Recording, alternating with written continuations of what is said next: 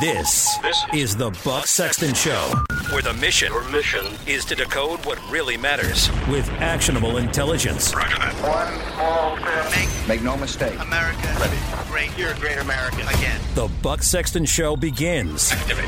Former C I A analyst. Former member of the N Y P D. Buck Sexton. It is Buck Sexton. Now. Welcome to the Buck Sexton Show. My name is Raheem Kassam, filling in for Buck Sexton today. We're very glad to have you here with us. There's a lot to talk about over the next few hours. We've got some great guests on the show for you today. Uh, but in case you don't know me, by way, by means of introduction, um, I was the former London editor for Breitbart dot com, former chief advisor to Nigel Farage, or as you might know him, Mister Brexit. Uh, and I also dot around here and there with the Claremont Institute, the Gatestone Institute, the Middle East Forum. You can find my work online at Raheem Kassam on Twitter and so on and so forth. But enough about me. I want to talk about the fact that you have just four days to go until some of the most important elections these United States have faced in a very, very long time. You know, the stakes are not just high because I say so, or because the President of the United States says so, or because Maxine Waters or Oprah say so. The stakes are high because the full force of the political, cultural, media, and financial elite is being leveraged right now. The full might of the swamp, the full might of Hollywood, the full might of the fake news industrial complex, the full might of foreign money and power and vested interests who have been reeling ever since the early hours of November the ninth, two thousand sixteen. The stakes are high because there's a migrant invasion careering towards the U S southern border, and the left wants to talk about Obamacare. The stakes are high because impeachment is the word on the lip, on the tip, sorry, of every Democrat's tongue, though they daren't utter it just yet, for fear of alienating independent-minded or swing voters. The stakes are high because this president's agenda, arguably one of the most sort of radical, rip-roaring, effective platforms in decades, rests on whether or not Tuesday the deplorables strike another dagger into the heart of the establishment. You know, I'm grateful and honored that uh, in these last few days before the midterm elections, Buck Sexton and his team saw fit to let me take the reins over for the next few hours. And I implore you to listen closely to some of the arguments and guests that we'll be having over the course of this show. You know, I think it, it behooves all of us who believe in, in Western tradition and culture and the founding principles of the United States, not just to imbibe of such knowledge, but also, especially this weekend, to spread it widely. You know, a citizen, as conceived in ancient Greece, was, was somebody who saw the risks of their lack of participation being so great that they might become serfs or slaves as a result of their complacency. And that remains true today. And what say you to a voice from another nation, mine, speaking these words to you as you gear up to make that almighty important choice on Tuesday? I mean, I'll tell you why it means something to me. The nation I was born and raised in, the United Kingdom, I mean, we had a similarly extraordinary year in two thousand sixteen. We, too, first even, dealt a hammer blow to the political establishment in the form of Brexit. On on June the twenty-third, two thousand sixteen, and I'll never forget this number, seventeen million four hundred ten thousand seven hundred forty-two people voted to leave the supranational governing institutions of the European Union and claim our sovereignty and our border controls and our birthrights back. You know, despite a, a long and rich history as both a global governing empire and a strong independent nation, we Brits ended up this last forty years entrapped in a political union where our laws and our regulations and our sovereign decisions were taken in a foreign capital by unelected bureaucrats. When thinking back on the twenty sixteen election here in the United States, I often remark that it was through divine providence and the hard work and belief of so many ordinary Americans that you, too, did not get dragged into a miasma like the European Union. There was, and there still remains, a massive chance of this happening. The Trans-Pacific partnership, economic alliance. Remember, it was her- heralded by Hillary Clinton as the gold standard of trade deals. Well, that was actually modeled on the European Union with its commissars and commissioners, its bureaucrats and buffoonish benefactors of the centralization of power away from the individual, away from the demos, the people. You know, T P P could have led the United States down the dark and dangerous road to serfdom. But what happened instead? America rejected the administrative state. President Trump even made it part of his plethora of campaign slogans. Drain the swamp. For decades and, and the centuries of erudite and prolific thinkers, President Trump managed to put it into those three words. You know, perspective and simplicity, the likes of which we need now more than ever before in our lifetimes. A return of the revolutionary spirit that birthed this nation from my own. I think it's also a weekend to dwell on some words that I recently reread from another of your presidents, Abraham Lincoln, in eighteen thirty-eight. He said, of those revolutionary scenes, in the form of a husband, a father, a son, or a brother, a living history was to be found in every family, a history bearing the indubitable testimonies of its own authenticity, in the limbs mangled, in the scars of wounds received, in the midst of the very scenes related, a history, too, that could be read and understood alike by all, the wise and the ignorant, the learned and the unlearned. But those histories are gone. They can be read no more forever. They were a fortress of strength, but what invading foemen could never do, the silent artillery of time has done, the leveling of its walls. It's time to fight back against that silent artillery. Now we secure freedom for another generation.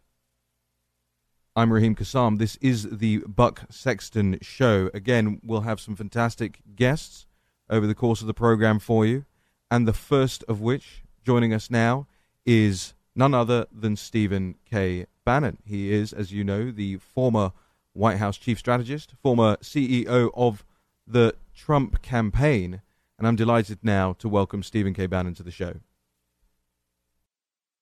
All right, welcome to the Buck Sexton Show. My first guest here today is Stephen K. Bannon, former senior advisor and campaign C E O for President Donald J. Trump.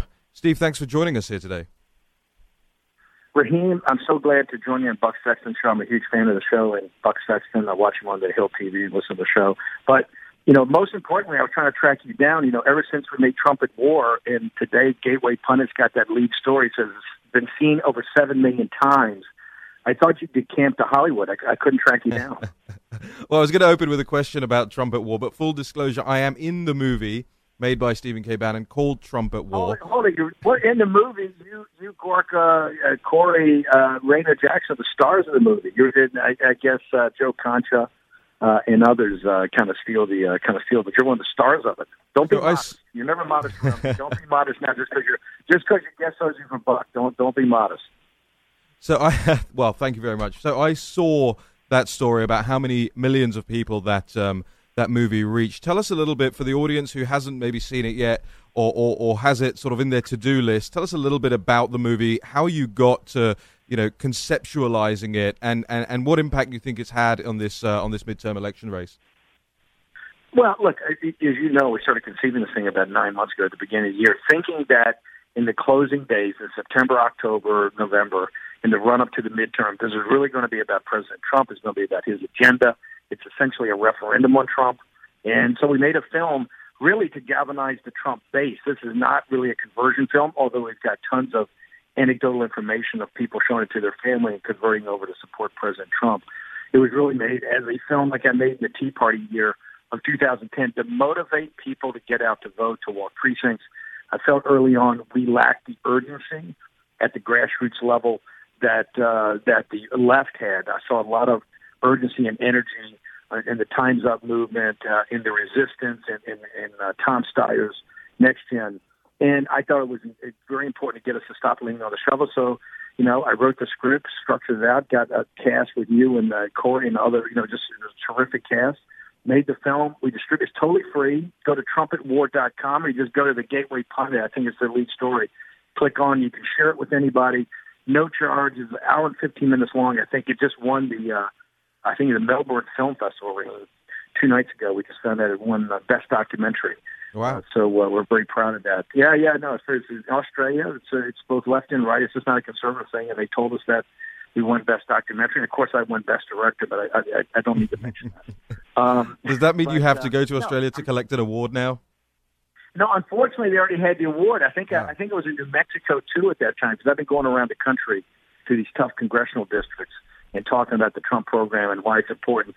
What we need the grassroots to, to focus on is that this is all about President Trump, that you, you may be voting for a rhino, you may, may be a congressman, you're not totally excited about it, it doesn't matter.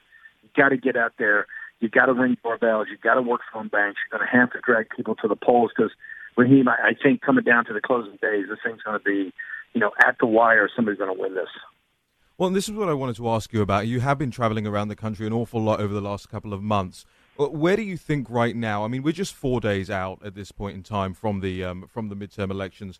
Um, where do you think the, the you know the key seats are? What have you seen out there, and, and, and you know what should people be bearing in mind when they go to the ballot box on Tuesday?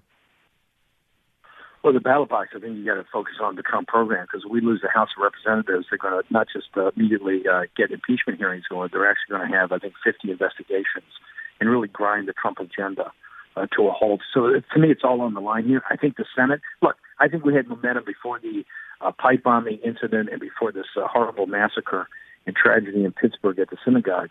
I thought we had the momentum uh, both in the Senate and the House. I, I still think the Senate looks safe and maybe pick up a couple or two seats, um, maybe even three. Uh, I think the House is a real dogfight. I don't think you're going to see a blue wave, but I could see losing twenty-five to twenty-six, twenty-seven seats. But I think where the Democrats are vulnerable, I don't think they focused on these seats that we could flip. Remember, Raheem, when I first left the White House, you were around when I had the meetings with some of the Republican establishment guys, and at the time they were talking about eighty to one hundred seat potential loss mm. in the House of Representatives. That was in September uh, of two thousand seventeen. You saw that come down to sixty to fifty. I was on Hannity with one hundred days ago. I think I said thirty-five to forty. I think it's somewhere around twenty-five, but I do think that there are pickups, and I think some of these key districts are, you know, I think it's Minnesota, Pennsylvania, I think it's fourteen is a, re, uh, a redistricted one. But the ones in Minnesota, I think it's Minnesota one, seven, and eight. seven just came into play last night. Uh, Nevada, Nevada three and four, the Danny Tarkanian race out there in the in the Hardy race, I think look very competitive. Uh, Arizona one, uh, Wendy Rogers, I think so, looks very competitive. So you've got, uh, I think you've got, uh, you know, four or five uh, potential pickup, potential pickups. And maybe, you know, Pennsylvania, I think is a lot. Maybe one or two uh, after that, and I think that can make. I think these pickups could actually make the difference uh, to hold the House. Right now, I think it's going to be. Look, it could change every day.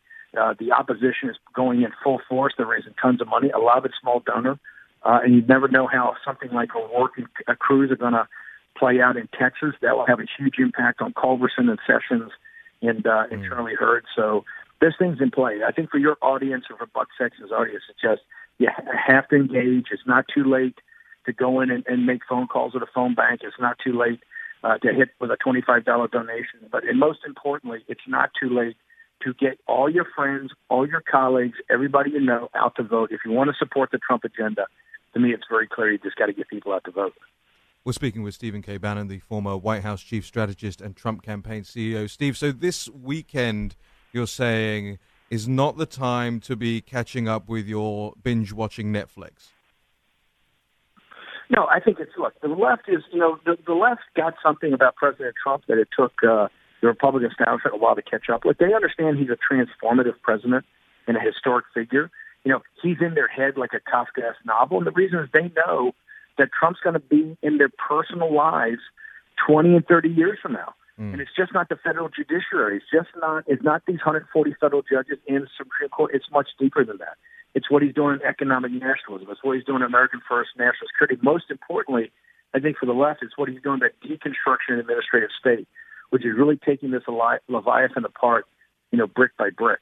And I think they understand that's going to have huge implications. So they understand he's in their lives and they want him out. And that's why they put so much energy, so much. Look, I, I disagree with their ideology. I admire uh, their grit and their hustle. They have done it like the Tea Party in two thousand ten.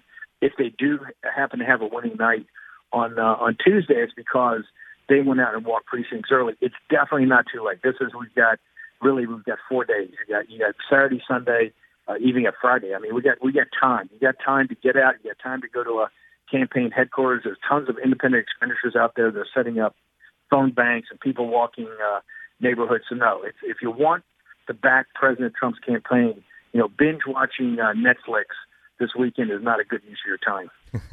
And, um, and we'll be talking to uh, other guests on the, over the course of the show. Doctor Sebastian Gorka will be joining us. We'll be talking about the Iran sanctions and so on and so forth. Just, just lastly, Steve, while I have you, I wanted to ask you about what you're doing right now, because you're, you're, you're actually uh, in Toronto, am I right? Uh, uh, prepping for a very big debate. Yeah, Monk debate tonight is myself versus David Frum. Uh, it's about is populism going to be uh, replace the liberal order? Uh, is the politics of the future? Uh, really honored to be up here. The Monk people are obviously very classy. I think it's thirty-five hundred seat auditorium. They told me today they could have sold like fifteen thousand tickets, so they said it had tremendous demand. Uh, obviously, uh, you know, a number of people uh, are not excited about that. Some protesters, but that's their their right, and I, I appreciate that they're out there. Uh, Frum is uh, I've known uh, David for a long time. He was in my he was in Generation Zero. Uh, he he was a star before you were, Raheem, in one of my films. So about the financial collapse. So, um, no. Well, I don't want to end up uh, where know, David Frum like is. I certainly don't want to end up uh, uh, on the other side of a platform uh, against you. no, no, no, no. There's going to jump. Tomorrow I'm in Virginia. We're trying to get to North Carolina and Pennsylvania on, on Sunday and Monday. So we'll be out. I'll be doing, you know, these small events. What I try to do is go in and really pump up uh, grassroots leaders, and then maybe uh, later some other time screen the film. So we're still pulling some stuff together. But if you go to our website, Trump at War, or if you go Citizens of the American Republic, C O A R, CORE, it's our uh, not-for-profit, or it's, I guess, our N G O.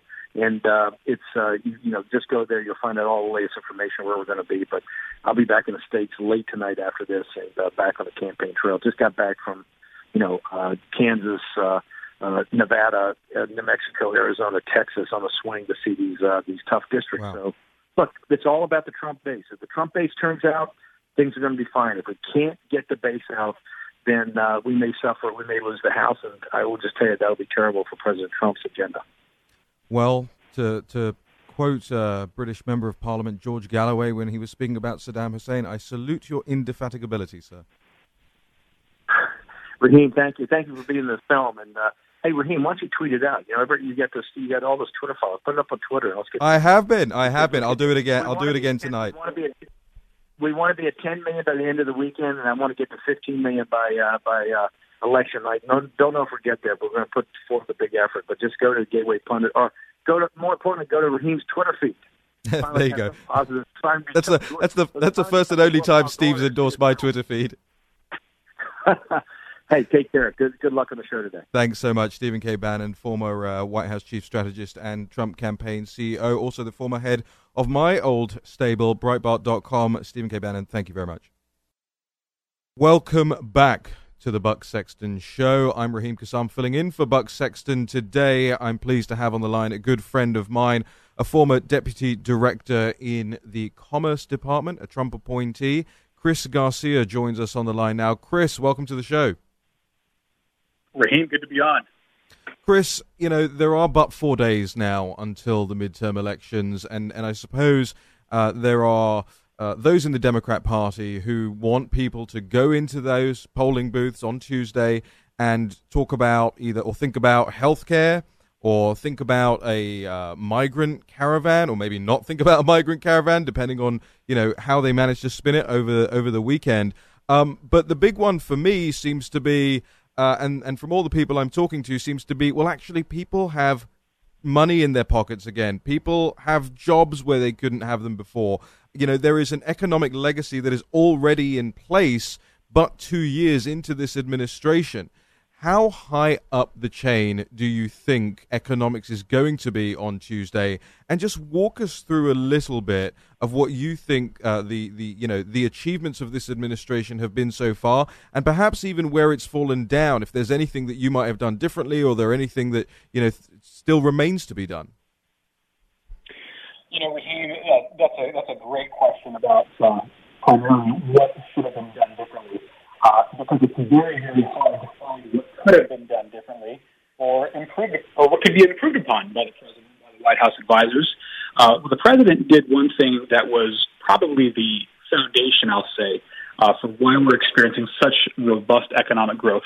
Uh, number one, he deregulated uh, more uh, than any previous president had in history, uh, whereas President Obama was, uh, I think, implementing something like two hundred fifty billion dollars in new regulations in his first two years. President Trump has cut twenty-three billion dollars uh, in regulations.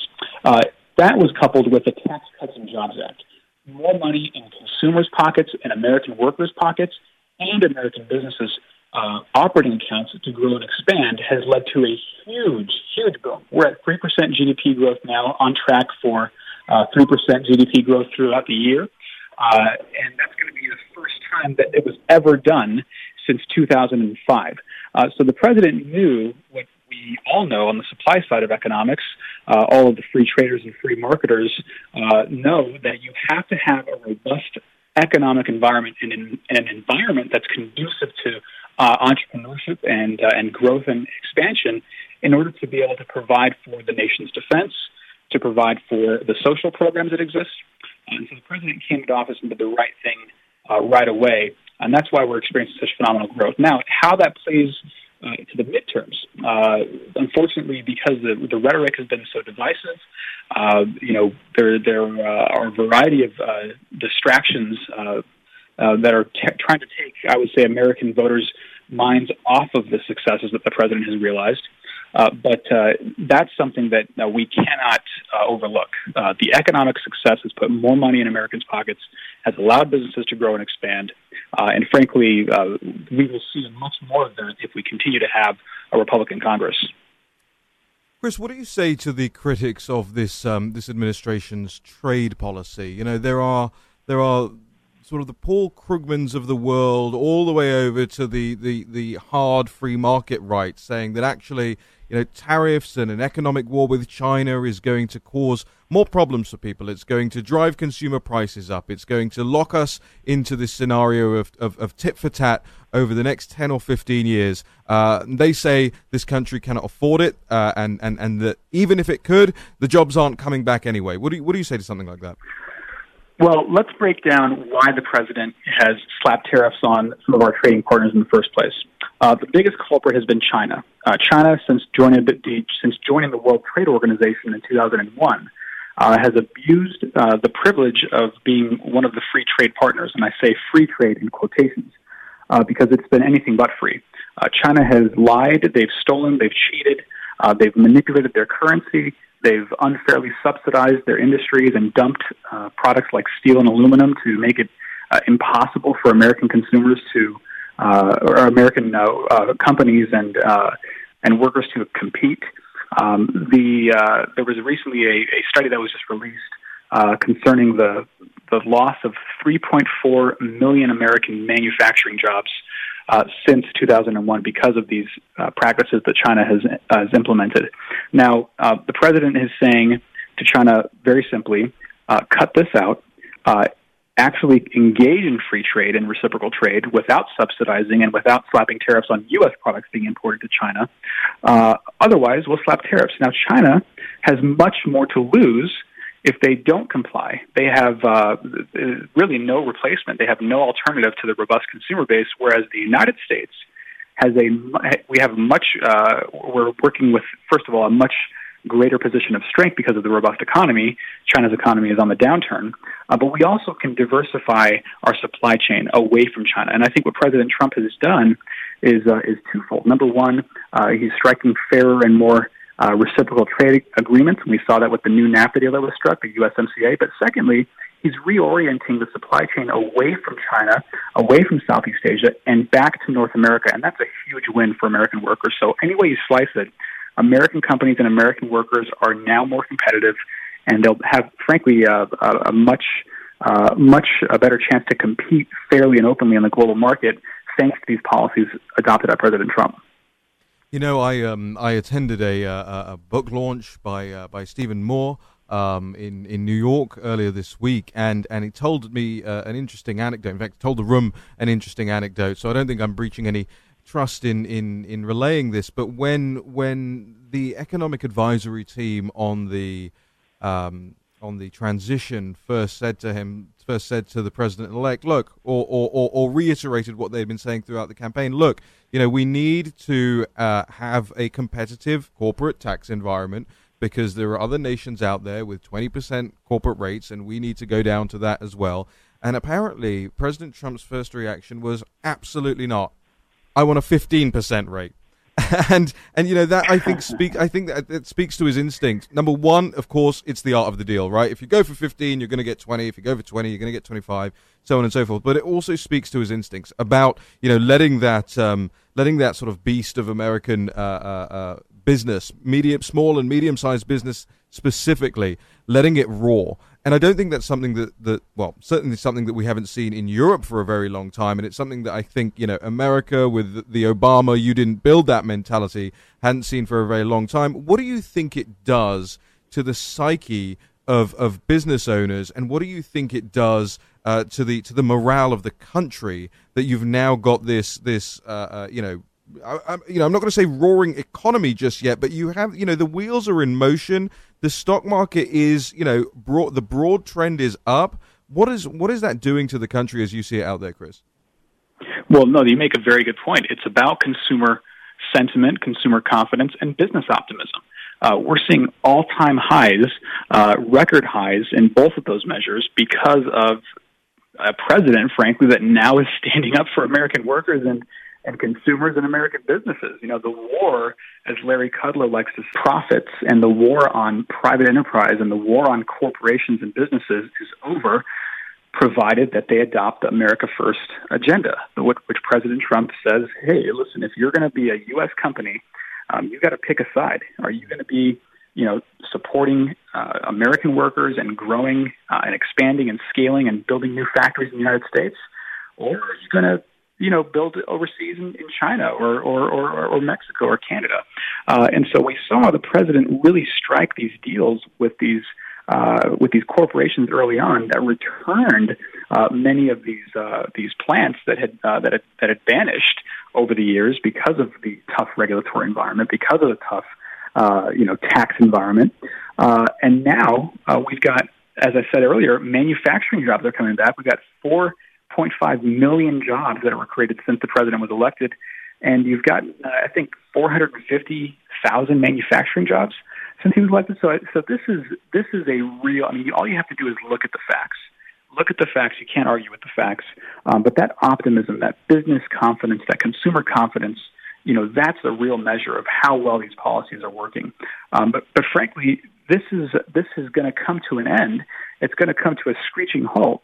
Uh, if we have these these leftist, uh, you know, I would even say quasi-socialist, some are outright socialist, uh, you know, Democratic candidates that are that are running for office, and if we get if we get them elected, if we hand control of the House of Representatives to Democrats, you can count and you can kiss all of this progress goodbye.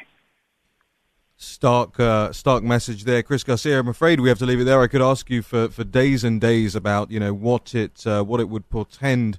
Um, if the uh, if the House is lost on uh, on Tuesday, but uh, we'll have to leave it there for now. More another time. Uh, former Deputy Director in the uh, Department of Commerce, Chris Garcia. Thank you very much for joining us here on the Buck Sexton Show. It's always a pleasure.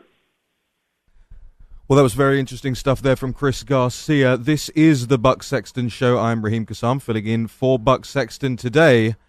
We'll be right back. All of this for a group of people, a lot of whom are mothers and children, who pose no imminent threat to the United States. To call this an invasion, uh, it, it might be the most pathetic uh, invasion of a country in world history if, if this were actually an invasion, but of course it's not. The president sending troops to the border to deal with a caravan that hasn't proven to be violent. Stop saying they're monsters. They're more mothers than monsters. Don't say it. Why don't any of you say that?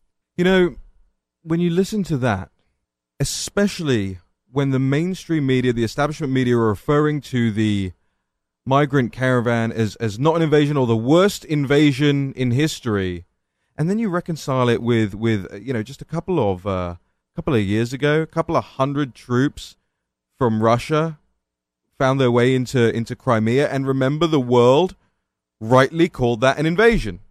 Well, now you have thousands upon thousands of people who are going to be amassing at the U S southern border in the next couple of days, and that's not an invasion. You know, I've done my own digging into this migrant caravan, as it's called. I mean, it's it's it's not a caravan.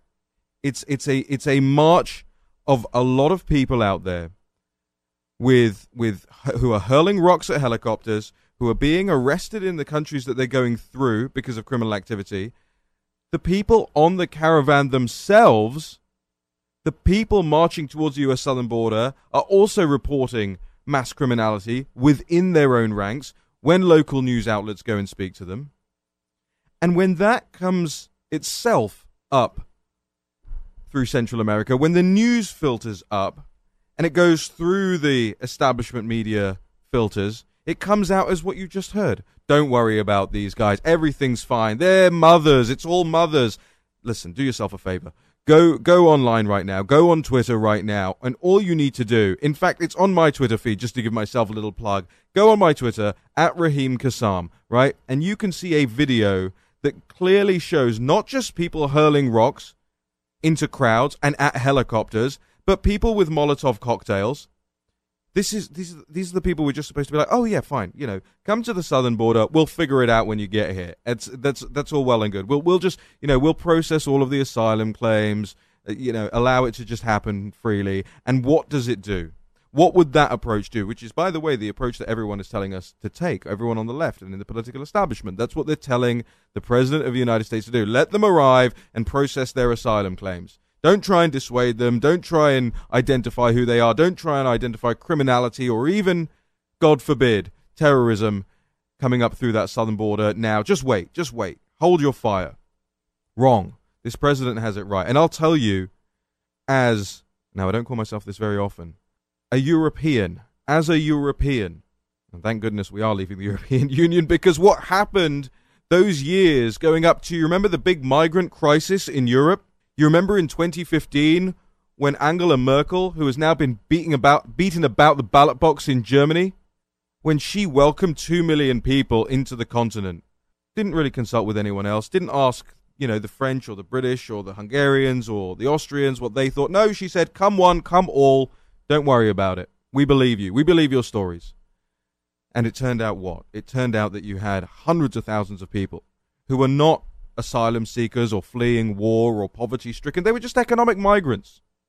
Now, I don't have a problem with economic migration. I suspect nobody has a problem with economic migration, as long as it's legal, as long as it falls within the boundaries that are set by the nation state, which has its own borders to control and has its own policies and has its own president, the hands of which within lay the whole power to set immigration policy. Correct me if I'm wrong. I'm not.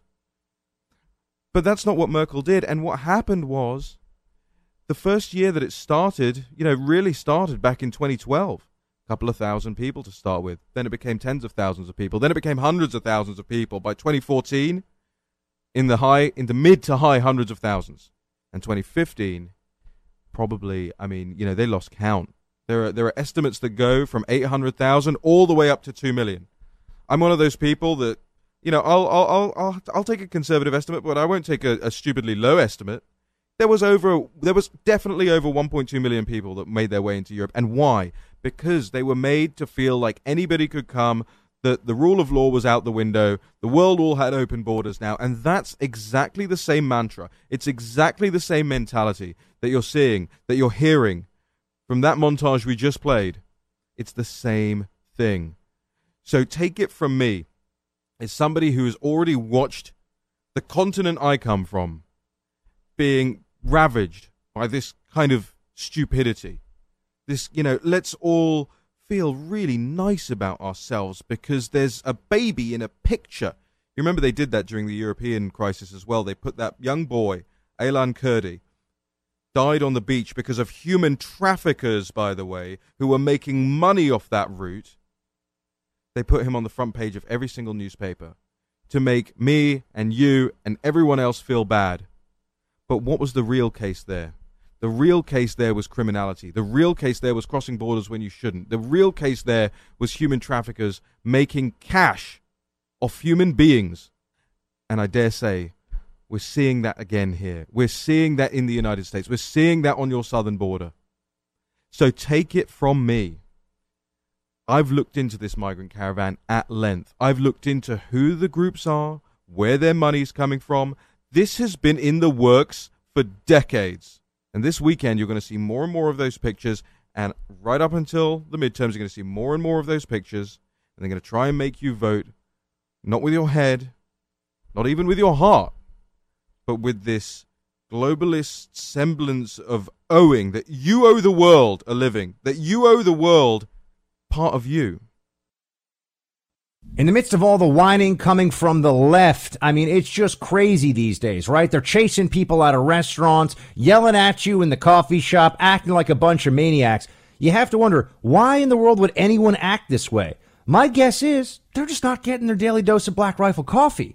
I drink Black Rifle every morning. In fact, it's such delicious coffee that I'm usually a guy that likes a little con leche in my coffee, but guess what? I drink it black. Because it's Black Rifle for one, and also this is delicious small batch roast to order coffee. All right, I am a Silence or Smooth blend guy, but their entire catalog of different beans and blends is amazing. Black Rifle is roast to order and is guaranteed fresh right to your door. Nothing cures a bad attitude like starting your day with the most American coffee ever, Black Rifle Coffee. Visit black rifle coffee dot com slash buck. Receive fifteen percent off your order. That's black rifle coffee dot com slash buck for fifteen percent off. black rifle coffee dot com slash buck. Welcome back to the Buck Sexton Show. I'm Raheem Kassam filling in for Buck Sexton today as he is, I believe, interviewing the vice president in Kansas. Much more important job to do for Buck today. Uh, but he's left uh, he's left you in my capable hands, or me in your capable hands, perhaps. Um, we uh, we have so much to talk about, and we, we spent the first hour talking about the midterm elections. But there's there's there's other things going on in the world, and other things that need addressing too. And uh, you know, this president isn't stopping with the business of, of, of running a country, and with the business of being an international statesman. Which, you know, whether whether they like it or not, all of these world leaders actually have to be and and, and do the job that comes with it. Um, and one of those jobs is, of course, uh, uh, seeing off. Uh, threats to the U S homeland. And um, Barack Obama, I have to say, uh, I feel like, I, I, I dread to think how you guys would put it, but uh, I feel like didn't do a particularly good job of that, um, especially when it came to a little country we call Iran. Um, I have a guest on the line now, a good friend of mine who is a senior writer at the Washington Free Beacon, who's going to unpack some of this for us, because today uh, the Trump administration Um, announced that it was going to reimpose all the Iran sanctions that were lifted by President Obama. Adam Credo joins us on the line to discuss. Adam, thanks for joining us. My pleasure. Thanks for having me, buddy. Hey, Adam, it's it's strange. You're you're on the uh, you're on the campaign trail, and I'm in an office in D C today. It was, we've switched roles. we we certainly have. I'm in Southern Florida, beautiful Southern Florida. It's hot and humid. Uh, well, I hope you're. I hope you're enjoying yourself and topping up your tan. But I, I suspect that you're you're bashing away at the keyboard most of the time, given the um, given the frequency of the news. And, and this is really your beat, right? The Iran stuff. I mean, I don't know a better reporter out there, ladies and gentlemen, on this issue. Um, so if you're not following Adam's work, uh, he's going to give you chapter and verse on why you should by flexing his knowledge right now. Adam, what what what is going on? Why this timing? Um, is this is this throwing the baby out with the bathwater? Well, there, there are a couple of things happening here, and it, and it's it's complicated. So so I, I want to try to be as careful as I can. Uh, the Trump administration on Monday is going to reimpose most of the sanctions that were lifted by the Obama administration when they inked that nuclear deal, the J C P O A, or Joint Comprehensive Plan of Action. Um, essentially, that. Are you telling me that C N N's headline is lying to me? C N N says all sanctions. Yeah, that's not true. That's the White House's line, and they're ah. they're uh, misleading uh, quite a little bit. Now, I reported uh, late yesterday, only. Uh, promised publicly, but certainly also privately to reporters and uh, other experts in Washington, D C, who kind of track this issue closely. Iran is going to be allowed to remain connected to SWIFT. That's the international banking system. It facilitates cross-border transactions. This has been a key financial lifeline for Tehran. It's kept business open with Europe. Uh, the administration for a time was saying, we're not going to allow this anymore because Iran also uses SWIFT uh, for funding its terror operations. It's a big uh, source of income for the regime over there. And they were first signaling a total disconnect, which would have jived with what Republicans in Congress and certainly uh, people like John Bolton were saying outside of the administration, now from inside the administration. They reversed on that. That came after pressure from European allies, uh, particularly Germany, France, and the Brits, Um, who want to keep doing business with Iran. They want to keep the lines open. So this is kind of a concession to them. The other concession comes on the front of oil. One of the key sanctions that really could choke off uh, the Iranian economy and further kind of push it topple, which I think a lot of people are looking for to see that regime booted out uh, because of the weak economy. Uh, instead, they're issuing oil waivers. Uh, at least eight countries are set to get these waivers. They last about one hundred eighty days. So as opposed to what the president, John Bolton, and the State Department was saying just a month or a month and a half ago, uh, we're actually granting waivers to countries. They can keep importing Iranian crude oil, and the imports will not reach zero, as many Iran hawks and others in Congress uh, were looking for. Those, so this has uh, created a bit of outrage. After I ran my piece yesterday, I heard there was a lot of um, back and forth between Congress, the State Department, the administration. John Bolton uh, pulled the National Security Council, the White House National Security Council, off of a call that was scheduled for just earlier today and left um, just Secretary of State Pompeo and Treasury Secretary Mnuchin to deal with it. So I think that signals a level of frustration that's coming from some of the harder line elements in the administration and on Capitol Hill. But I can say in totality, these sanctions are much stronger than what the Obama administration was pushing for, which was essentially opening up Iran to the globe. So from that side, it's good. But I think you're going to hear from Iran hawks. There's still a way to go. And uh, off of that, Senator Cruz is working on a bill right now. It's not quite soup, but it will be uh, in the coming weeks. And that's going to mandate the president fully disconnect Iran from the SWIFT banking system. Well, so this is this was going to be my next question for you. Um, the, so what you're saying is the White House hasn't been completely honest with by saying all sanctions, because, of course, you have these these little uh, uh, carve-outs. Um, but yeah. I suppose that what they're doing is, and I saw your story yesterday, by the way. I mean, Adam Credo, ladies and gentlemen, had this up before anybody else and had the intel on this before anybody else um, uh, on this story. And and yesterday ran uh, the headline on the on the freebeacon dot com, Trump admin poised to cave on Iran sanctions. Now, I'm going to push back a bit on, on, on that, given that yeah, you gave well, me the, the... You're not the only one. I got quite a bit of uh, pushback from... Yeah, but, uh, but the, the, the difference is I don't work in the White House. yeah. Um. Well, I, you know, cave, isn't cave a bit of a strong word? Like, I mean, like you say... There are obviously a, a, a little bit here and a little bit there. Um, maybe, I don't know, they're saving saving their uh, powder for another another flashpoint, or, or to dangle the Damoclean sword over the heads um, of the Iranians at another another juncture, and maybe SWIFT is a part of that. Or do you believe that there is something more nefarious at play here? Like, who has got to this policy? Why did it change? Why did people like John Bolton, who appears to be, you know, very well uh, uh, empowered within the administration, not get his way on this? Yeah, uh, like, like most things, I think it's a combination of, of both the points you mentioned. Um, I, I can tell you in covering this closely, and I've been writing it for two or three months now, the Europeans um, just have been very, very tough on this administration, and the people handling talks on behalf of Trump appear to have sympathies to that European stance that Iran should remain open for business, that countries should be allowed to continue importing oil. And I think they've brought those concerns back to the U S, and that's what we've seen with the State Department. So the reason I use the word cave, and I think it is actually a very uh, fair way to put it, is because we went in with this tough line. This is what the president has asked for. This is what N S A Bolton has asked for. And after months of negotiations, they walked that back. As one uh, diplomat put it to me yesterday, this is not what the president asked for. This is not what he instructed the administration to do. They talk about a maximum pressure campaign on Iran, and mm. this is not maximum pressure. More can be done. Now, uh, it's certainly fair to also praise them for these moves. Yes, they are reimposing a series of tough sanctions that will impact Iranian banks. It will impact oil, energy, these kinds of things. But then there are other issues you look at, civil nuclear cooperation. Um, essentially, Iran is going to be allowed to continue building, constructing, and working with Russia and others on uh, nuclear reactors. That gives you nuclear byproducts, such as heavy water, which can be used to power a nuclear weapon. These small concessions mean something, and it sends a signal to Tehran um, that the Europeans are going to provide them a lifeline, and that's exactly what they've done. And it seems that, in part, that's what they've convinced this administration to do. Now, we have waivers for one hundred eighty days.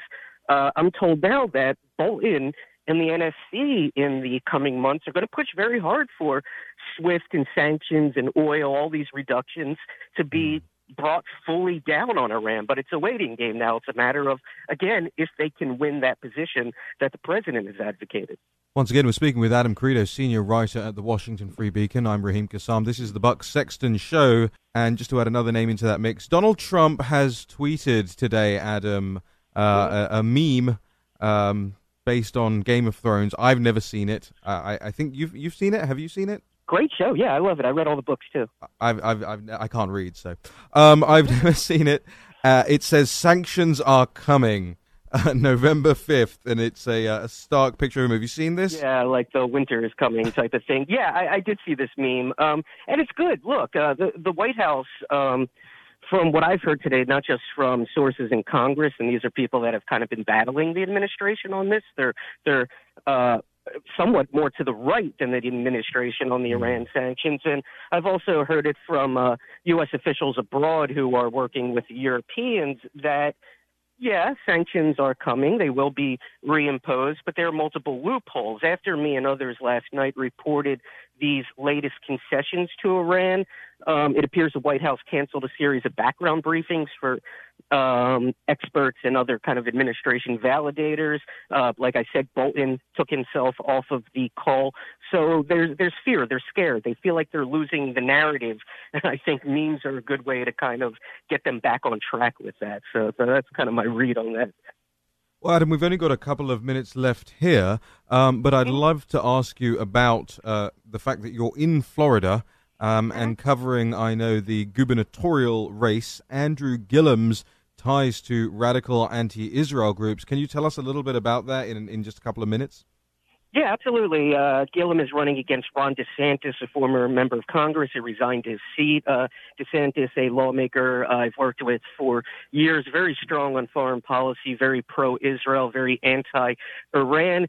Gillum is pretty much the complete opposite. Former mayor of Tallahassee, he's under investigation for corruption. He uh, uh, took free gifts from an undercover F B I agent. And in addition to this, like I reported, he has ties to numerous left-wing, George Soros-funded groups that very much advocate an anti-Israel position that is um, advocating in favor of boycotts of Israel, the B D S movement, which we all know is very uh, anti-Semitic and, and uh, quite vitriolic in, in the way they describe the Jewish state. And uh, Gillum has tried to run away from these ties, but I, I think they're cropping up, and they seem to be chasing him on the campaign trail.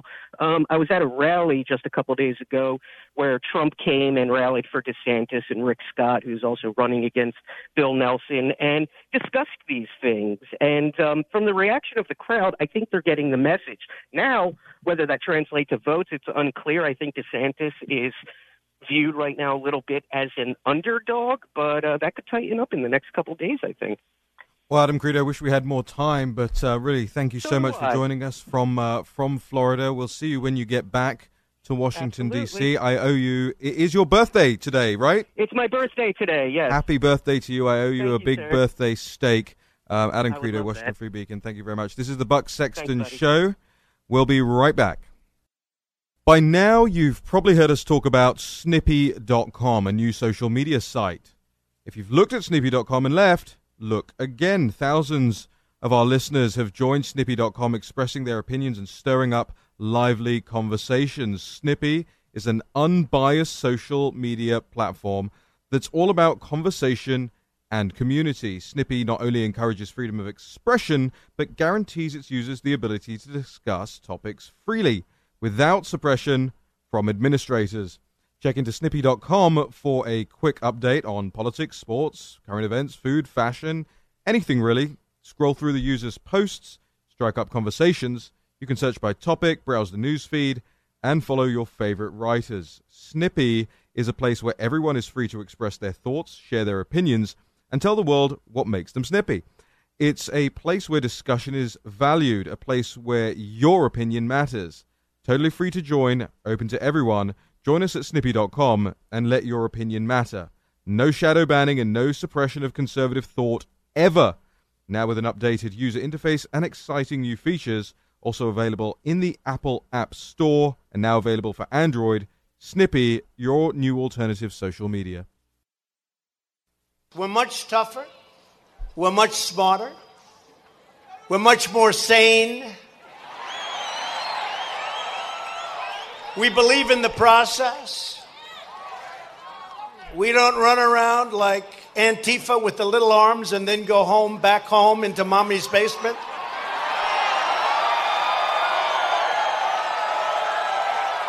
And put on the black uniform and the black helmet. Oh, it's so disappointing when those helmets fall off and you look at this weak little face, isn't it? And they hit people with clubs, you know, they hit them again and again. Oh, they're so lucky with nice. Oh, oh, they're so lucky. Welcome back to the Buck Sexton Show. I'm Raheem Kassam, covering for Buck Sexton today. That was one of my favorite moments from uh, from President Trump's speech uh, on Thursday evening, uh, calling out Antifa yet again. You'll remember he's done Antifa! that before. He's done it before, exactly, with with having... Uh, uh, the tequila song, I think it was, being made a meme of, um, and uh, it's that it's certainly long overdue, I believe, because you know from, from about September the first, twenty fifteen, uh, to October the twenty-ninth, twenty eighteen, uh, I believe there are six hundred and thirty-two acts of violence and harassment against supporters of this president, of supporters of President Trump. This is the, the Antifa mindset. You know, they often argue themselves that the reason that Antifa cannot be prescribed as an organization, the reason that Antifa uh, cannot be dealt with on an institutional basis the way we might deal with uh, a group like Al-Muhajirun or, or a terror faction or a, or a far-right neo-Nazi group or whatever it is, is because they say themselves, Antifa says themselves, they say, but Antifa is not a, uh, not a group. It doesn't have a leadership. It's just a mindset, man. Well, you're right. I mean, it is a mindset. There are members of Antifa. There are members who subscribe to that mindset. They wear the T-shirts. They fly the flags.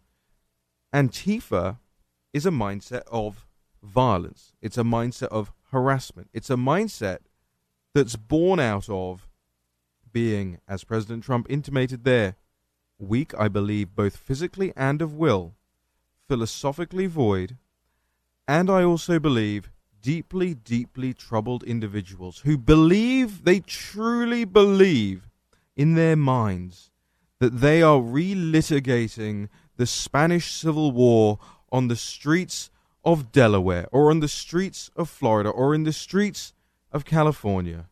They truly believe, and by the way, one of the greatest diarists of that Spanish Civil War, George Orwell, would have nothing to do with Antifa. I say that as an Orwell aficionado. But nevertheless, you know, this is something that does need addressing. Because when there's an attack from the right, or ostensibly from the right, to the left, everybody gets on their soapbox, everybody gets on their high horse. And they say, we must condemn this, and the president needs to condemn it, and he's not condemned it fast enough. He didn't condemn it before it happened, so it wasn't fast enough. But when there's attack from the left, an attack against the deplorables, against the Trump supporters, the six hundred thirty-two acts of violence against Trump supporters over the last two years, it's pitch silence. It's always silence. You don't get the television shows showing the footage. You don't get the radio programs playing the clips. It's stone cold silence. And I think it behooves this administration, and I'm so glad President Trump raised it, to actually do something about it. To say, you know what, there is, and of course we know there is, a strain, no matter how small, a strain of far-right and neo-Nazi violence all across the Western world. I've seen it all across the Western world. Yes, it exists. But you'll never get the other side saying that about their side. I I am avowed conservative. I'm a right-winger, and I say, yes, there are people who try and attach themselves to a movement that I profess to be a part of that do engage in things like that. And the other side never has to account for theirs. So this administration, I believe, should be doing something about it. Whether it's prescription of the organization that isn't an organization, whether it's ensuring that the people who are committing these attacks on ordinary American voters, that they feel the full force of the law. I'm just so glad President Trump raised it, and I'm so glad he told the truth that these are weak people. Welcome back to the Buck Sexton Show. I'm Raheem Kassam, filling in for Buck Sexton, and we have another one of our fantastic guests on the line, Doctor Sebastian Gorka, the author of the brand new book, Why We Fight, which is available via uh, Regnery. Um, on Amazon dot com. It's a fantastic book. I was uh, lucky enough to celebrate its release with Doctor Gorka here in Washington, D C just a couple of weeks ago. Uh, you'll all know him as a uh, former deputy assistant to President Trump. Doctor Gorka, thank you for joining us here on the Buck Sexton Show. Thank you so much for having me, and uh, for the kind words about my book, which is almost as good as your book, No uh, No-Go Zones. Thank you. You'll get your uh, cut of my royalty checks in the mail. Um, Doctor Gorka, um, you know, uh, you're an expert, and, and you and I have known each other for several years now, and, and whenever we get together, we end up talking about, um, you know, one of the issues closest to our hearts, uh, national security. Um, and and when you look at what's going on in, in Central America at the moment, when you look at what's going on with this um, so-called migrant caravan, I don't even know why they call it a caravan. There's no caravan involved. This is a march of migrants, much much as we saw in Europe uh, in two thousand fourteen and fifteen and sixteen. Um, what does it tell you, first and foremost, that the media is going to such great lengths to say, no, you don't know that there are any criminals in there. It's all mothers. You know, we need to process these people with their asylum claims on the border. They all deserve to come in. Well, is that a political tactic, or are they, or are they genuinely that uh, uh, vacuous that they don't know what's going on? I think it's deeper than that. I, I think, uh, well, I think they subscribe to, to Hillary Clinton's philosophy. Remember that speech that was leaked during the presidential campaign in which the, she addressed a, a group of bankers and, and where she said, my dream is to have a borderless hemisphere, meaning no borders from Canada to South America, at which point America ceases to exist. So these are people who are so so brainwashed by the postmodern secular relativism of, of the radical left that they actually think everybody has the right to come to America, that being an American is is some kind of human right. It, it's it's quite stunning. And, and the idea that they can vouch for the for the probity of of ten thousand people without ever having met any of them, it just simply beggars belief, and it is an assault on the national sovereignty of the United States. In case anybody had forgotten, you know, Hillary Clinton's words back in two thousand thirteen, she was giving a, a paid speech, right, to investors at the uh, yes. Brazilian Banco Itaú. And she said, my dream is a hemispheric common market with open trade and open borders. I mean, very, very brazen about it. And so what you're saying, Doctor Gorka, is these guys, whether it's, you know, Jim Acosta or, or Chris Cuomo or whomever, uh, are just carrying Clinton's torch where where she stumbled, fell over, rolled over a couple of times, had a coughing fit and dropped it in two thousand sixteen. They, look, they, they are the anti-Brexit. They are the people who think that borders are evil, that that national identity is what fascists and white supremacists believe in. They negate, they, they basically negate the modern Westphalian system that is the, the quintessence of, of the Judeo-Christian, you know, civilization, whereby nations have identities, they have mm. sovereignty, they have border, they have culture. For, for them, all of these words are hate speech. Hmm. So let's talk a little bit about the specifics of the caravan then. Um, you know, who, who, who are these people? How is this thing funded? How come we're now seeing uh, buses and, and trailers? And more importantly, how come we're now seeing rocks and Molotov cocktails and so on and so forth? I thought this was all mothers with babes in arms. um, well, I, I think we should uh, look to the incredible work of people like my colleague at Fox, Sarah Carter, who speaks Spanish and who actually went there to interview and investigate the caravan, as opposed to uh, Jim Acosta, whose real name I think is Albio Acosta, who seems to be ashamed of his Hispanic heritage, who sit in their plush studios in New York and pontificate about who is in the caravan. If you listen to Sarah, these are the majority of the people are military-age males, none of whom seem to have any any backing, any grounds for requesting political asylum. And if you look at the fact that even, what it was it, Univision, uh, by accident, found South Asians inside the caravan, mm. people, for example, from Bangladesh. Uh, that's journalism, when you actually go there and interview these people. And very few, including, as you say, Abilio, Abilio Acosta, uh, Jim Acosta's real name, which, by the way, we all have to refer to him as. Everybody's got to tweet at him that now. I mean, why, why, why is he hiding his, his, his?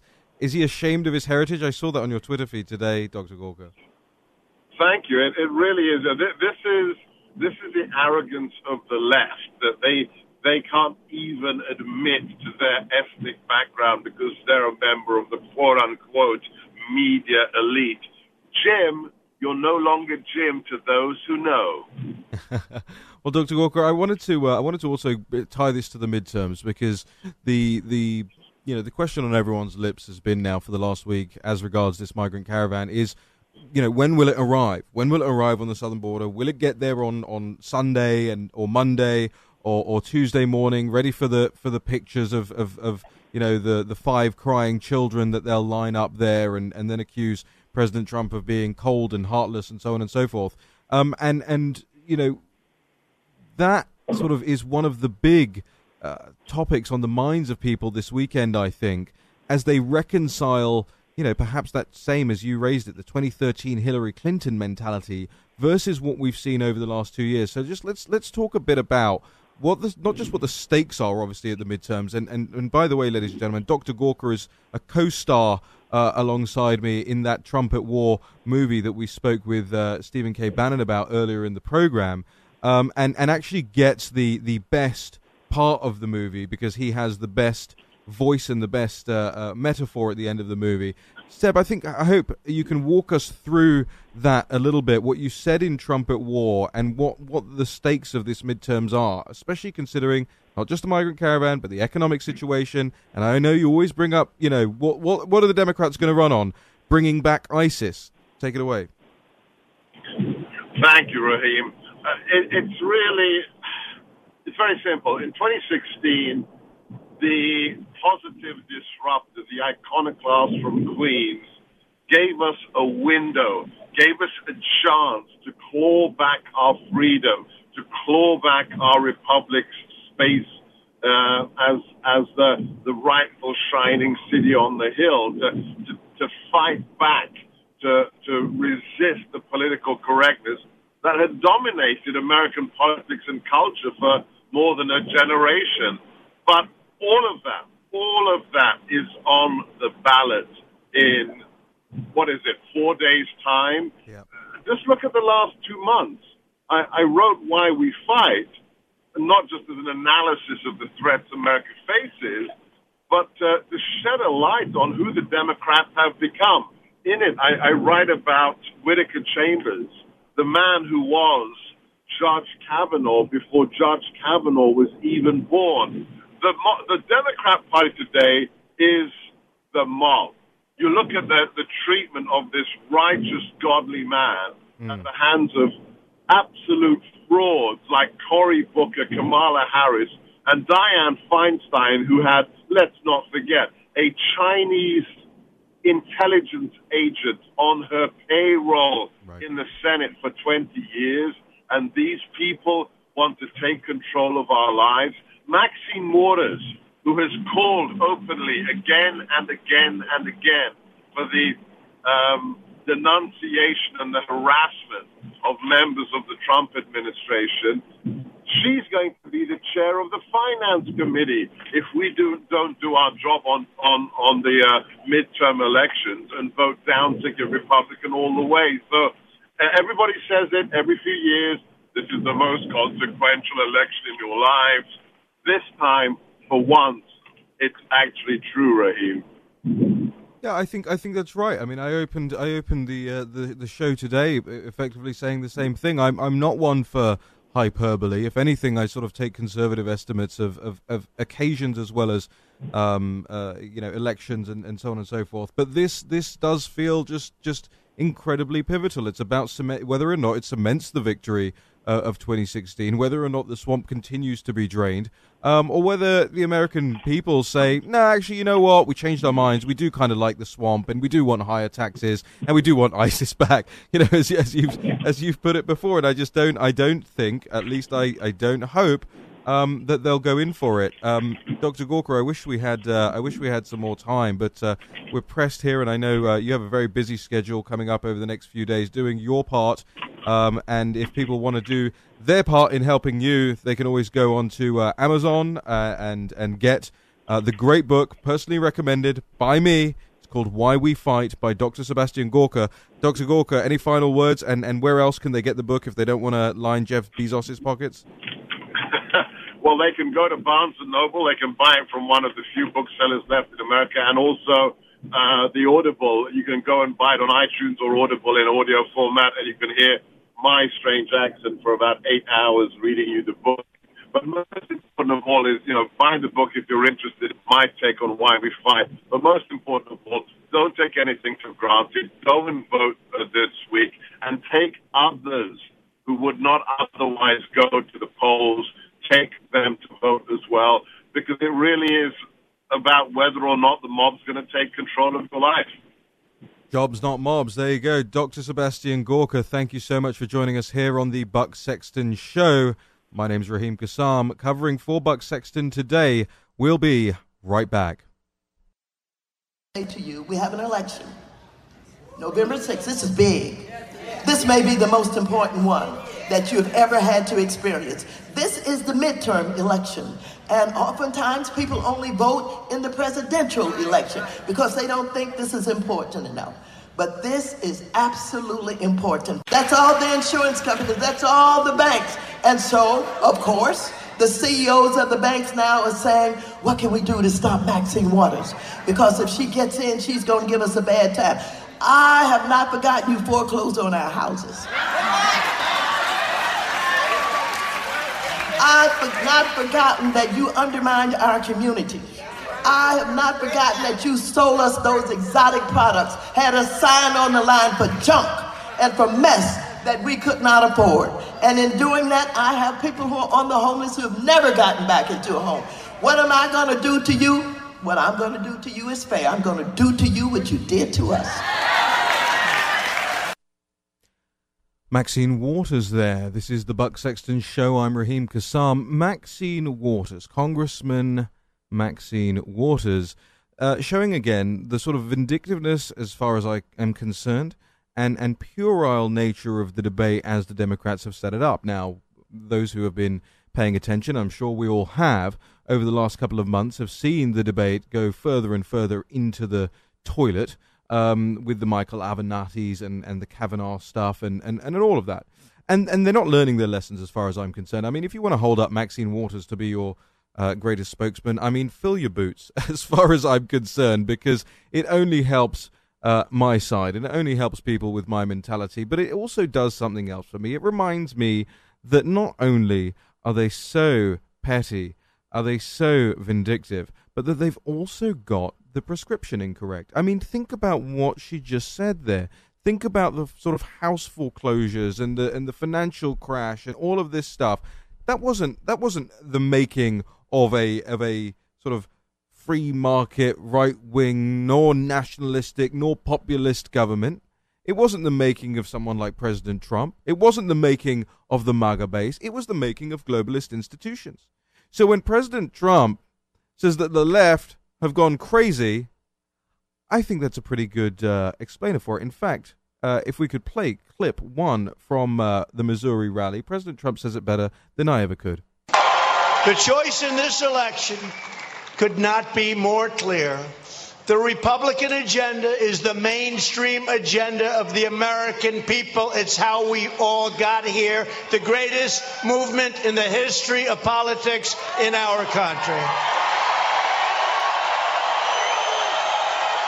It's about you, not about me.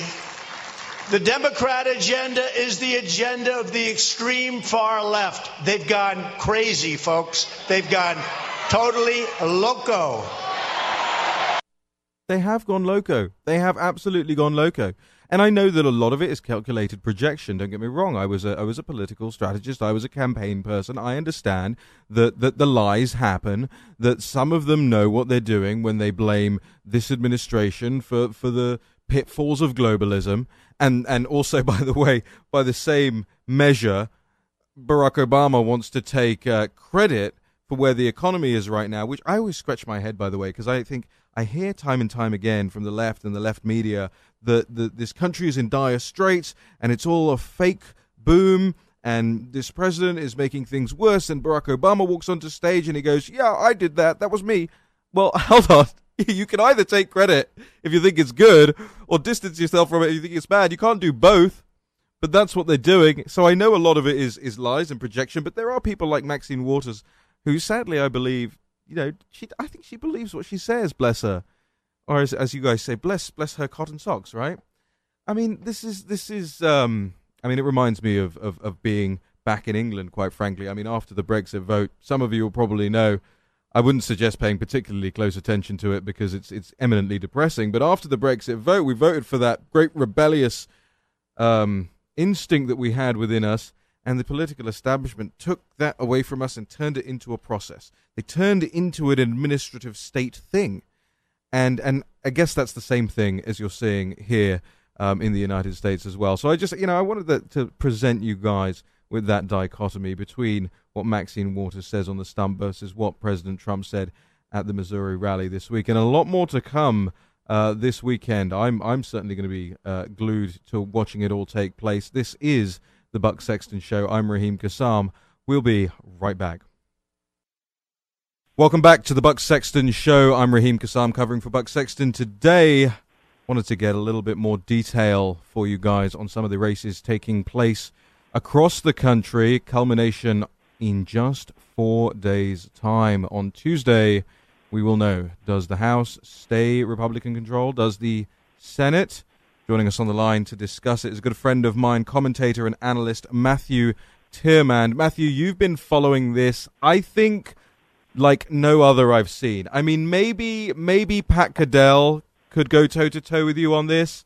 One of my favorite uh, one of my favorite pollsters, but uh, I think uh, I think you know you have become uh, obsessed to to uh, I don't well I don't know. You tell me, to what lengths uh, would you suggest that your obsession has engulfed you?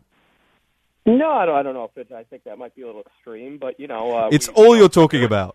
It's all you're talking about. That? It's all you're talking no, about. This is, this is a very, you know, because this is a very, very interesting moment, because in twenty sixteen we had a American electoral historic inflection.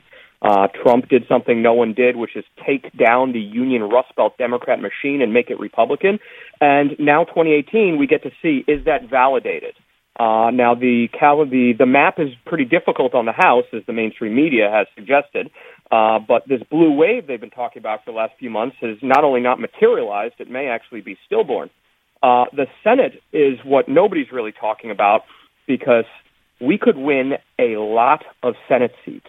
Uh, right now, we're pretty safe with fifty fifty-one, and there's what they're calling six toss-up mm. Senate seats, and we should be able to run the – and by we, I mean Republicans, uh, you know, on the on the right, the uh, pro-Trump Republicans, not the uh, old-school establishment uh, G O P. They also got uh, their butts handed to them in twenty sixteen on a lot of levels, which has been refreshing.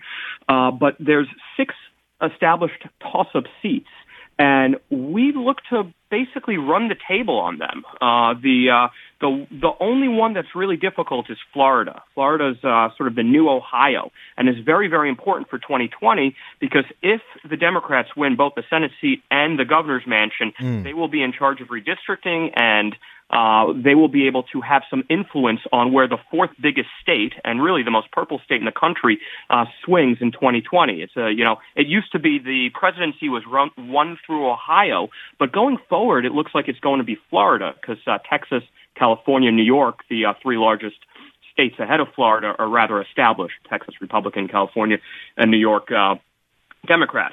But the six swing states uh, that exist right now in this Senate race are uh, are uh, uh, Florida, which is absolutely a coin flip. Missouri, Claire McCaskill's in big trouble there. Indiana uh, is also uh, Joe Donnelly, Democrat incumbent, is in big trouble there against Braun. Uh, Nevada, Heller, the incumbent, uh, looks like he's in pretty good position. Arizona, uh, which is a open seat, McCain's seat, which is, uh, I'm sorry, Flake's seat, which is uh, Martha McSally, uh, established uh, Congresswoman, and Kristen Sinema, also a Democrat established Congresswoman. Uh, and Sinema has been uh, sort of digging her own grave with the historical act of leftist activism she's been engaged in. Uh, they're digging up all these videos of her uh, saying things like, you know, she can empathize with the Taliban uh, and, you know, fighting America, you know, how, is okay, and calls uh, Arizona the meth lab of democracy. Uh, so there's uh, all these seats uh, look like, and Montana was the other one, all look like we can pick them up. But the ones that nobody's talking about are ones that are lean Democrat or firmly Democrat, according to the establishment pollsters, and that's seats like West Virginia and Joe Manchin, or uh, Michigan, uh, Debbie Stabenow. Uh, there's a great candidate, John James, who's coming on strong. Trump is going to, to campaign for him uh, this weekend. Uh, Wisconsin, Tammy Baldwin, also vulnerable. Wisconsin, remember, went for Trump, which was a big surprise. Hillary Clinton didn't campaign there, and Trump did something brilliant, which was in the last couple of days. He went to Minneapolis, uh, and that's a media market that uh, impacts western Wisconsin and northern Wisconsin, Duluth, Minnesota as well. So, I mean, these uh, these permutations could get us to fifty-seven, fifty-eight, fifty-nine in the Senate. Uh, Minnesota as well has a special election.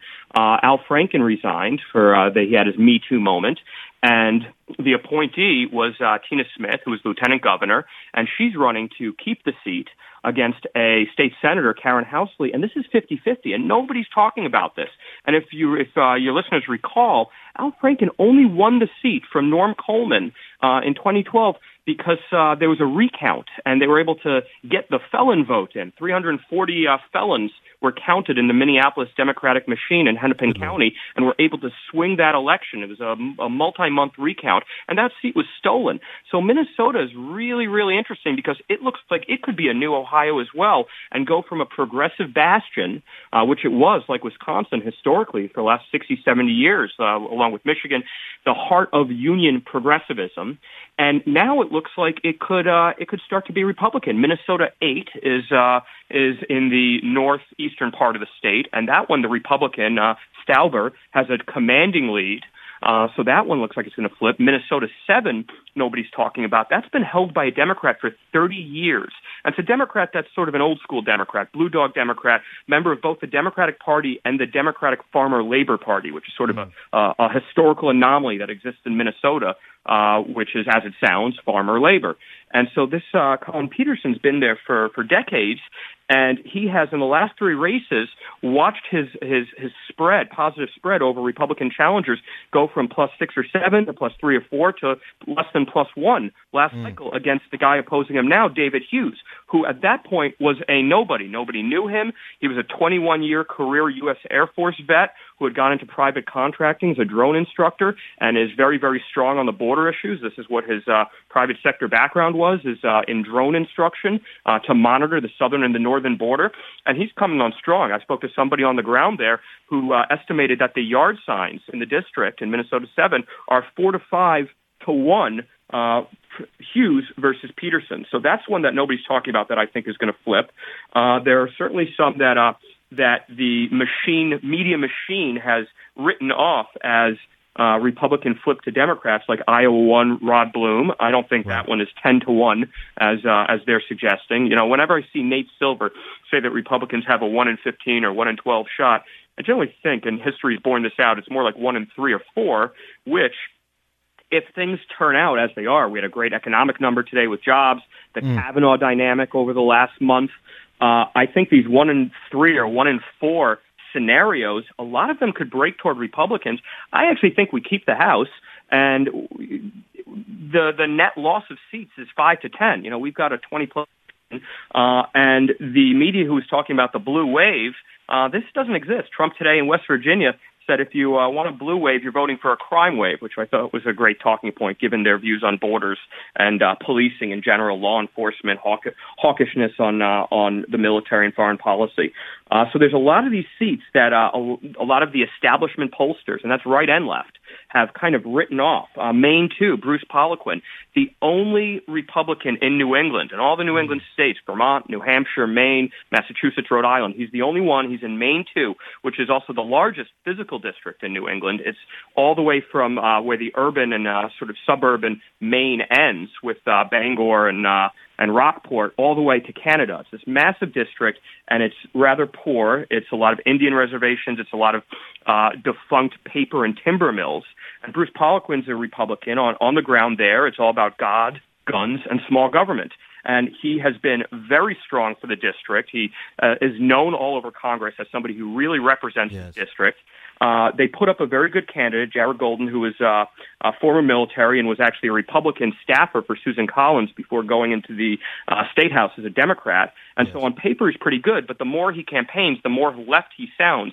And leftist rhetoric doesn't win in Maine, too, which is Indian reservation country and very, very strong on the Second Amendment, uh, given its uh, sort of hunting culture and bordering Canada and, and sort of the, um, uh, the wilderness.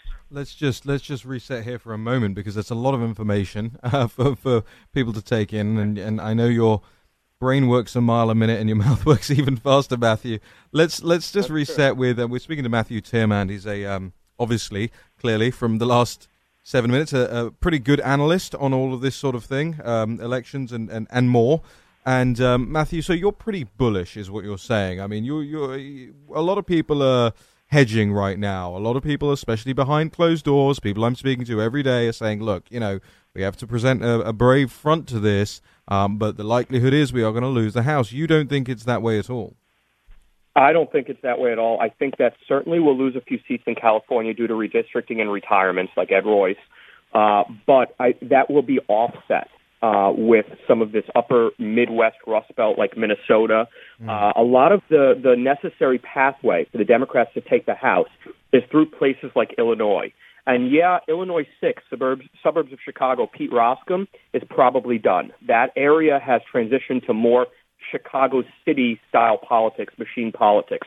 But Illinois twelve, thirteen, and fourteen, two of which are in downstate, south of Saint Louis, farm country, uh, uh, Boston Davis's seat. Those were Trump plus uh, fifteen and plus six, respectively. Those yes. seats are fine.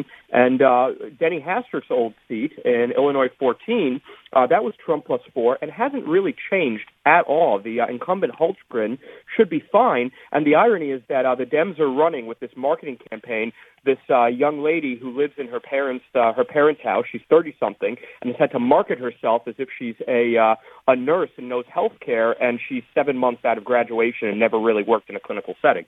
So it's all kind of uh, fluffy noise, and uh, I don't think they're going to pick up these seats that's necessary for them uh, to do. In New York State, which is obviously, you know, Democratic governor, two Democratic senators, what you see a lot of is something we've talked in the past, given that your British uh, political background, is the Tory factor. Is mm. you see a lot of polling where uh, people won't admit that they're going to vote for the Republican. And so New York twenty-two is a great example. It's sort of yes. in the center of the state, north of Albany, all the way up to Canada. It's uh, uh, Claudia Tenney.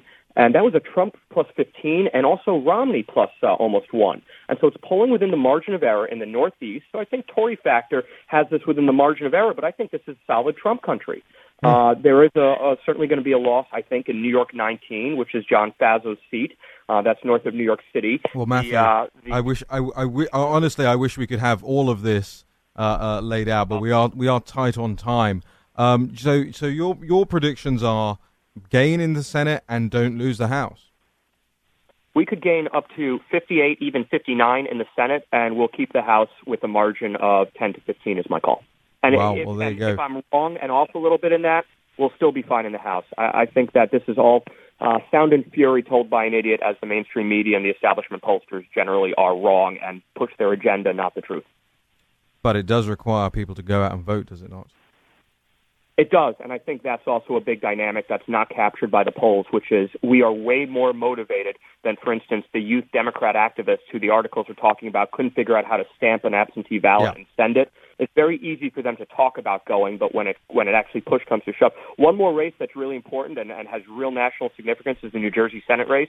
Uh, if it rains on Tuesday, which is actually looking like the percentages of are going up, it might. Uh, then the walking around money that you get in Camden, Newark, uh, East Orange, Patterson won't go as far. And I think Bob Huggin, who's running a phenomenal campaign and phenomenal ad campaign against Menendez, who was indicted right. for corruption, uh, he's running a thirty million dollars ad campaign. I live in New York. I'm well, we will we day. will definitely uh, keep a close eye on that one as well, Matthew. But we got to leave it there. Matthew Tierman, commentator and analyst, thank you so much for joining us here on the Buck Sexton Show. I'm Raheem Kassam. We'll be right back. With all the recent news about online security breaches, it's hard not to worry about where my data goes. Making an online purchase or simply accessing your email could put your private information at risk. You're being tracked online by social media sites, marketing companies, and your mobile or internet provider. Not only can they record your browsing history, but they often sell it to other corporations who want to profit from your information. That's why I decided to take my privacy back using ExpressVPN. ExpressVPN has easy-to-use apps that run seamlessly in the background of my computer, phone, and tablet. Turning on ExpressVPN protection only takes one click. Protecting yourself with ExpressVPN costs less than seven dollars a month. And ExpressVPN is rated the number one V P N service by TechRadar and comes with a thirty-day money-back guarantee. So if you ever use public Wi-Fi and you want to keep hackers and spies from seeing your data, ExpressVPN is the solution. And if you don't want to hand over your entire online history to your internet provider or data resellers, ExpressVPN is the answer. Protect your online activity today and find out how you can get three months free at expressvpn.com slash buck. That's express, E-X-P-R-E-S-S-V-P-N dot com slash buck. For three months free with a one-year package, visit expressvpn.com slash buck to learn more. No, no, you know what? You're creating violence by your questions. You know, you are creating you. And also, a lot of the reporters are creating violence by not writing the truth. The fake news is creating violence.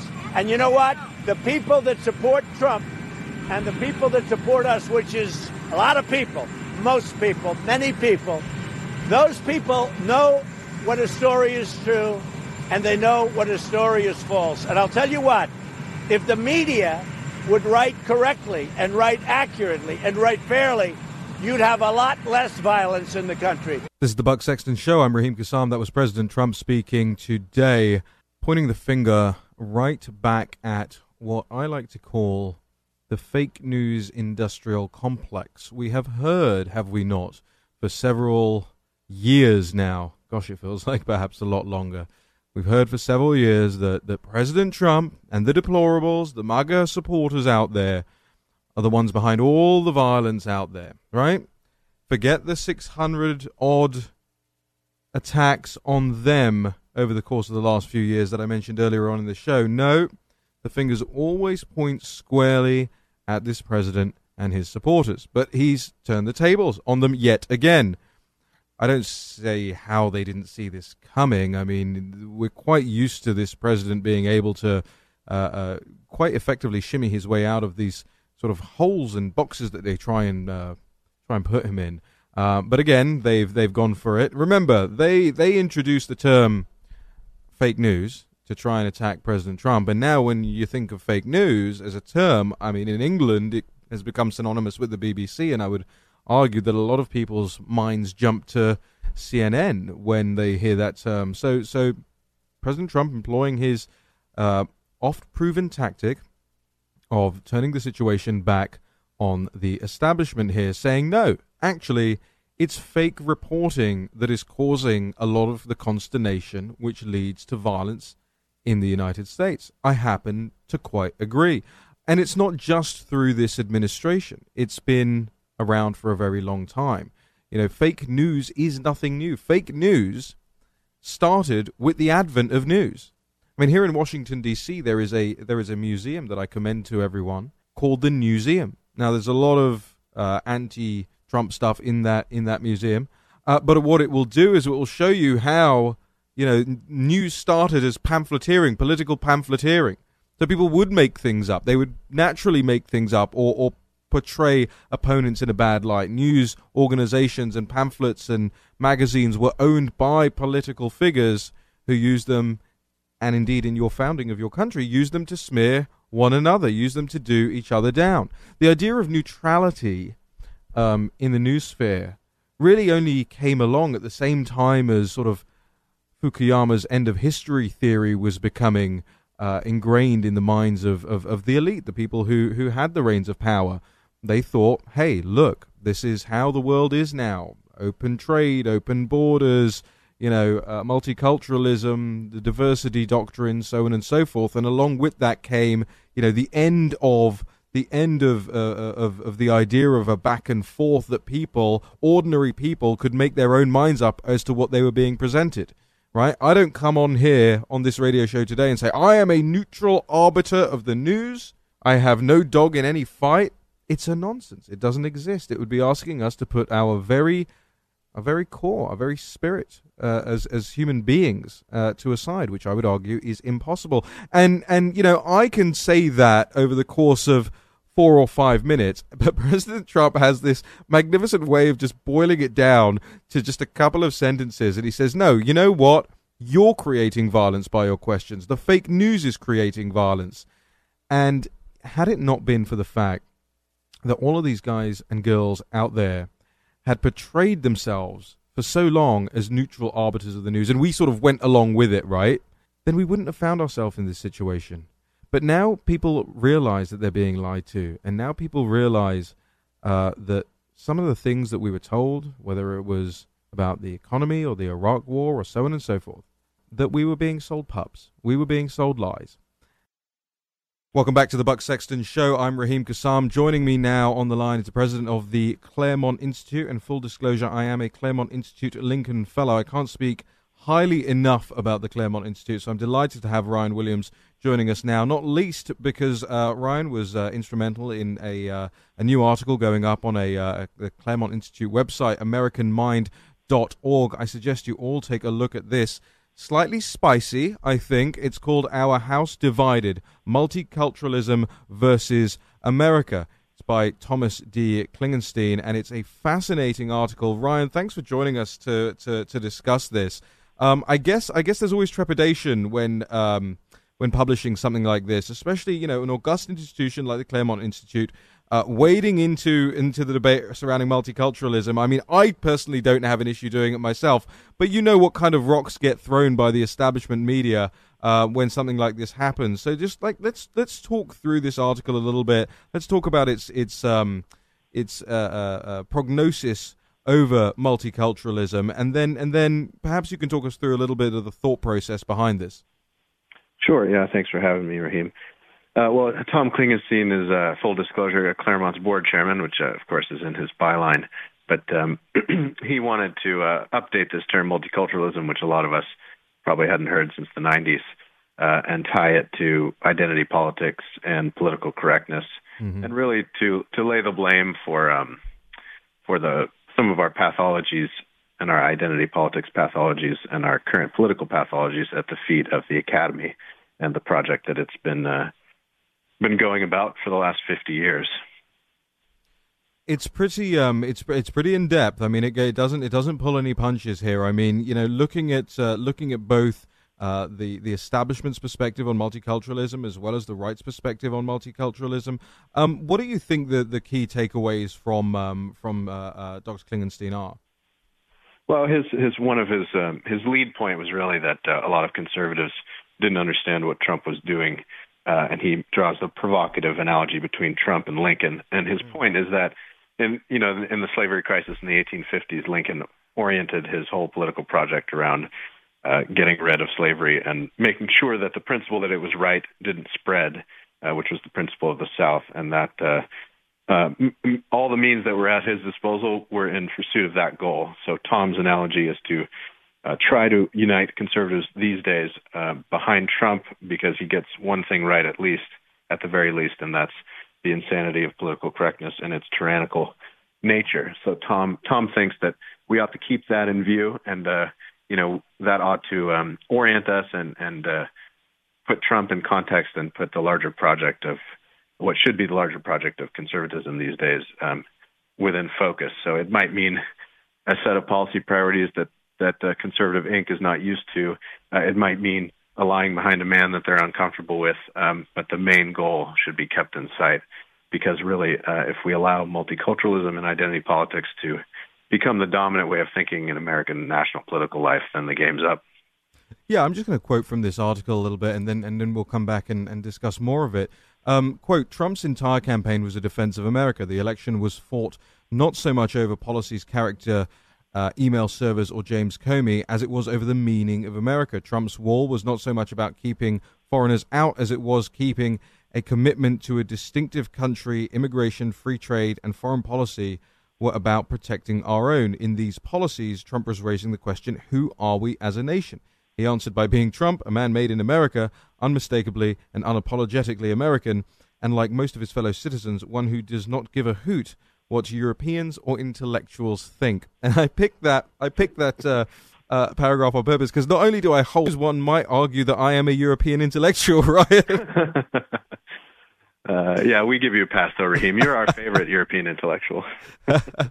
I mean, it's it's that's that that makes it pretty clear cut, and and I, I suppose maybe we can reflect on on the up, impending midterm elections using that as well. I mean, when you've looked at this, um, and and and you're typically out in uh, in California, right? When you've looked at the last uh, couple of months of campaigning, whether it's been Avenatti and Stormy Daniels, whether it's been Brett Kavanaugh, whether it's been migrant caravans, it all seems to be coming back to what Tom and Cl- Thomas Klingenstein has written in this article, right? What it means to be America, what what America uh, not just um, allows, but what also what it tolerates, and does it really tolerate uh, having its commander in chief, um, you know, having his genitalia brought up in, in news articles, having you know, um, blow-up dolls of him, like, dressed as a rat. Now, it tolerates it in the sense of freedom of speech and freedom of expression, but I think, to to borrow the website name of yours, I think the American mind rejects that, right? I think they don't see it as fair play, they don't see it as fair game, whereas the whereas the uh, presidential campaign, as, as this article suggests, uh, you know, it did come down to, and I said at the beginning of this radio show today, I, I quoted Lincoln in, in defense of, of this president, Uh, which is why I wanted to have you on. It comes down to what you know, what this country looks like, and I think that's why, of course, the migrant caravan issue is is is is uh, looming so large as an issue, right?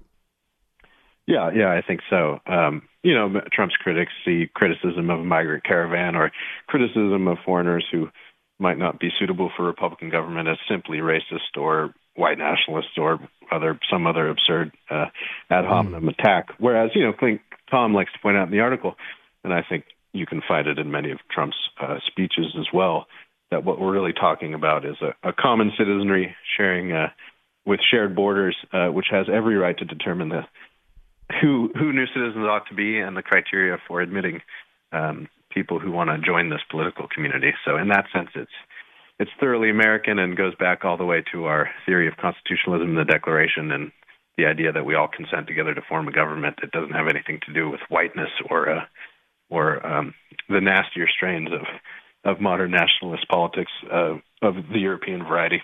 Mm. Now, you guys are no strangers to publishing controversial articles. In September of twenty sixteen, you published a Michael Anton essay, The Flight ninety-three Election. I just want to quote from that because it was really one of those prescient articles that left an, an indelible mark on, on me, and I think the the American intellectual mind that was trying to analyze what was going on there. Uh, I quote from uh, from Michael Anton, who who wrote um, at the time under a pseudonym um, and uh, went on to serve on the National Security Council. He said, Uh, in the opening of this article, twenty sixteen is the Flight ninety-three election. Charge the cockpit or you die. You may die anyway. You or the leader of your party may make it into the cockpit and not know how to fly or land the plane. There are no guarantees, except one. If you don't try, death is certain. To compound the metaphor, a Hillary Clinton presidency is Russian roulette with a semi-auto. With Trump, at least you can spin the cylinder and take your chances. Ryan, you know, you guys, you guys are really putting the putting the cat amongst the pigeons with this sort of thing. So, so just talk us through. I mean, Claremont is a is a fantastic institution, a fantastic think tank, um, and and and comes up with. I mean, I've got to tell you, some of their fellows and, and board members and so on and so forth. I mean, one of my favorites being uh, Professor Jo- John Marini, who I believe has a book coming out shortly about the administrative state, which I'm sort of obsessed by. Um, yeah. But but but when you do these things, I mean, do you sort of balk? Do you think, oh, you know, we're going to be attacked by, you know, the Weekly Standard or National Review or something like you say, Conservative Incorporated is going to round on us? Yeah, uh, that's always a concern, of course. Uh, but you know, I think as a lot of us have realized, um, you know, Trump is a uh, a symptom and not a cause of the scrambling of our modern post Cold War politics. I think this was a um, an um, you know the fusionism that emerged. That sustained conservatism through the mid-century and beyond uh, had kind of stopped making sense mm. in the post-Cold War world. So this this um, disintermediation, to use a fancy word that Matt Continetti has used before, um, yes. you know, was inevitable, and we're, we're just trying to think our way through it. Uh, at times, uh, you know, the body politic needs a little bit of shocking polemics rather than just another scholarly book. So when the time calls for it, we we thought it was uh, was prudent to pursue a, a little more of a Uh, hot take, or well, spicy, as you called the uh, spicy. The absolutely. Well, I, I, I honestly, Ryan, I really appreciate it, and I really appreciate the the American Mind dot org. It's a, it's a relatively new publication uh, that you guys have started out of the Claremont Institute, and uh, it's got just some fantastic articles. So I just wanted to have you on, plug that, and thank you for all your efforts. I appreciate it, Raheem, and I encourage everyone to check out, of course, our classic Claremont Review books as well, which is uh, uh, absolutely you know, keeps getting better. A must-read. Ryan Williams, thank you so much for joining us here on the Buck Sexton Show. The website is American Mind dot org. Make sure you check out the Claremont Institute. I'm Raheem Kassam. We'll be right back. I keep trying to point out to people not to demonize any one group or any one ethnicity, but we keep thinking that the biggest terror threat is something else. Some some, some people who are marching, you know, towards the border like it's imminent. And when the last time they did this, a couple hundred people came, and they, you know, most of them did get into the country. Most of them tired, you know, got tuckered out before they even made it to the border. Um, so we have to stop demonizing people and realize the biggest terror threat in this country is white men, most of them radicalized right, uh, to the right. And we have to start doing something about them. There is no travel ban on them. There is no ban on, you know, they had the Muslim ban. There is no white guy ban. So what do we do about that? We have to stop demonizing people, C N N's Don Lemon says, before going on to demonize an entire group of people. White people, white men who are radicalized to the right, he says. No, we shouldn't worry about thousands of unknown people flooding up through Central America onto the uh, U S southern border. We should aim our ire specifically at white men. This despite several hundred attacks on Trump supporters over the past couple of years. This despite the fact that Antifa and um, a whole bunch of other left-wing groups, by the way, uh, protesting all around the country, as is their right, but getting violent alongside it. Bike locks being thrown in people's faces, cars being smashed. You see it almost every day now. In fact, right now in Toronto, there is a, a monk debate going on between David Frum and Stephen K. Bannon, who was on this show earlier. And again, six hundred odd protesters out there of the same violent left-wing ilk, but never, ever gets any attention. Well, I heard Don Lemon say that, and I, for those of you who don't know me, have a little bit of a background in counterterrorism. You know, I was raised in a Muslim family and, and, and turned my back on Islam and turned my attention to what was going on in the community that I was raised in. I went to university in London, in Westminster. Jihadi John, the Islamic State executioner, was one year below me at that very same university. I remember being peer pressured by students, fellow students, while I was at university, who were saying, you know, brother, you're not a good Muslim unless you come to an Islamic Society meeting. And they'd say it, and they'd prod me in the chest, and they'd corner me after seminars. And eventually I caved in. I said, yes, certainly, I'll, I'll, I'll come along to something. And I remember walking down to that library building on Little Titchfield Street in London. I was with my friend Richard, and he said, come to the pub. I said, I've got to duck into this Islamic Society meeting. I promised my colleagues I'd go. And as I walked up the steps and Richard continued on his way down to the pub, a couple of guys came out of that Islamic Society meeting. They stopped me on the steps. And they said, no, you don't want to go in there. I said, why not? They said, they're showing videos of nine eleven and clapping and cheering. And I, it was a pivotal moment for me, quite literally. I turned on my heel and I called out to Richard down the street. I said, Richard! He said, uh, he said, what? I said, I'm coming down the pub. And uh, when I tell that joke in public settings, I often add on the phrase at the end, and I never left. But jokes aside, it's a, you know, it's a deeply serious situation when we have a news anchor like Don Lemon denying the terror threat, both from the left, which is rampant in Europe as well as in the United States, uh, and from radical Islamic terrorism. You know, there's a new report out by a place uh, that I used to work at in London called the Henry Jackson Society, named after an old Democratic senator, in fact, Scoop Jackson. This report came out this week, and what this report shows is that the greatest share of attacks continued to be carried out by Islamists in the West. forty-eight point five three percent of uh, all attacks in the West were Islamist. You know, the, the statistics around this are quite extraordinary, and it and it makes me wonder how someone like Don Lemon can say what he says with a straight face, but how he can also not be called out on it by his colleagues who are supposed to be in pursuit of the truth. You know, of those terror attacks, the Henry Jackson Society report says, Islamists were responsible for eighty-four point two seven percent of killings and injuries in the West in twenty seventeen. eighty-four point two seven percent last year. And Don Lemon wants to demonize white men who support conservatism or President Trump. You know, the the the extraordinary thing about this to me is not just what President Trump relayed earlier on today when he said actually fake news leads to a lot of the violence, but it's something broader than that. You know, there are there are Muslims across the Western world, and I wrote a book in two thousand seventeen called No-Go Zones, where I went to a lot of these Muslim-dominated ghettos, and I spoke to a lot of people. And yes, a majority in those Muslim neighborhoods want things that I should hope nobody out there wants. Sharia law, female genital mutilation, all these awful things. But there are people within their midst who both want to shun that, or leave it altogether, or reform it from the inside out. And when people like Don Lemon say what Don Lemon says, it doesn't empower them. It doesn't help them. It doesn't help anyone.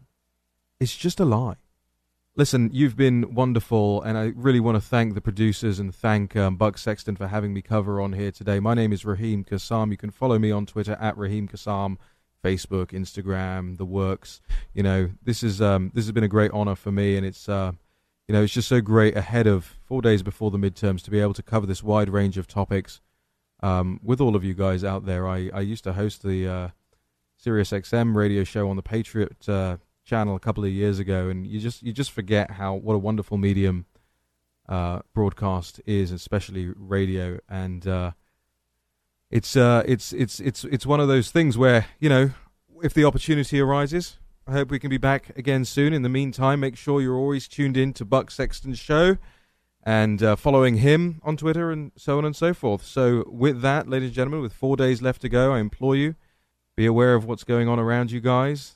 You know, Tuesday's a very important day. Raheem Kassam signing off.